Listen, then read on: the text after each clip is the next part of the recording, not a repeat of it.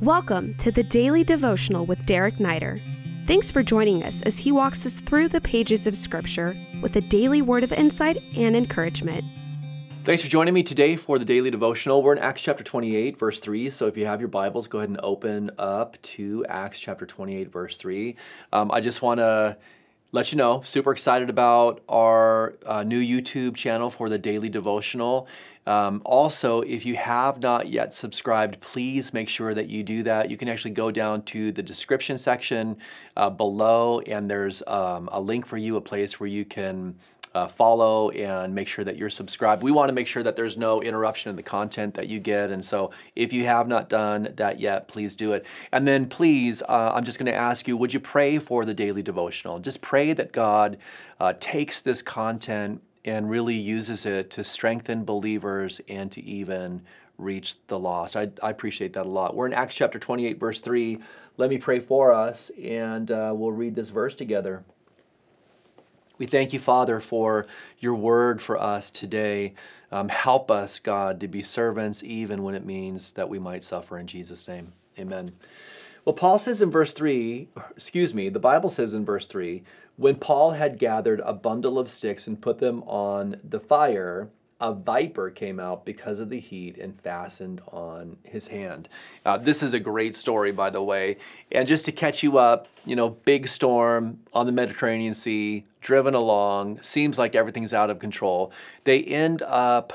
Um, being driven to the island of Malta. I've been to Malta many times. Little, little, tiny island in the Mediterranean Sea. Beautiful, beautiful people, but almost totally insignificant. And so all of these circumstances working together to bring Paul to this island. Um, they surf. The ship's broken apart. They're on boards. They're surfing. They get they get um, on shore. And what does Paul do? Well, Paul does what Paul always does. Paul serves. Even in the midst of his suffering, Paul is thinking about others, and so he's out in you know the rain and um, the mud and he's gathering sticks, you know, so that he can bring the wood back and start a fire. Everyone can warm themselves while he's doing this. Man, he is snake bitten. He's bitten by a viper, poisonous viper.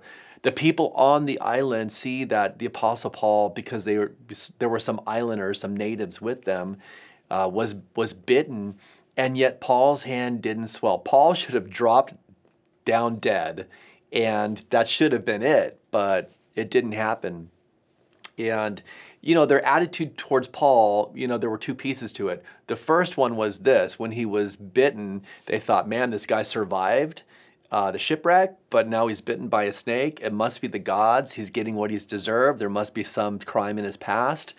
Uh, and then he doesn't die, and their whole attitude flips, and now it becomes, he didn't die, so he must be a god. He's either a deity or the deities are for him. You know, and it just goes to show people's attitudes can be super fickle.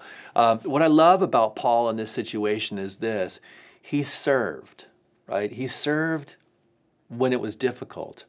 You know, he he, served in the midst of suffering. He was willing to think about the needs of others, uh, even above his own personal needs. I think sometimes, you know, we talk a lot about being a servant and being others focused and prioritizing the needs of others and and yet, you know, we don't really know whether or not we have a servant's heart until we're treated like a servant or until um, we're asked to do something that we think is beneath us or beneath our dignity or uh, when God leads us and directs us and guides us to do something that's selfless, even in the moment of our own difficulty or suffering, or we might be in a storm, or we might be discouraged ourselves, or uh, we might be in a moment of, of struggle. You know, it's it's it's in those moments, right? It's in those moments where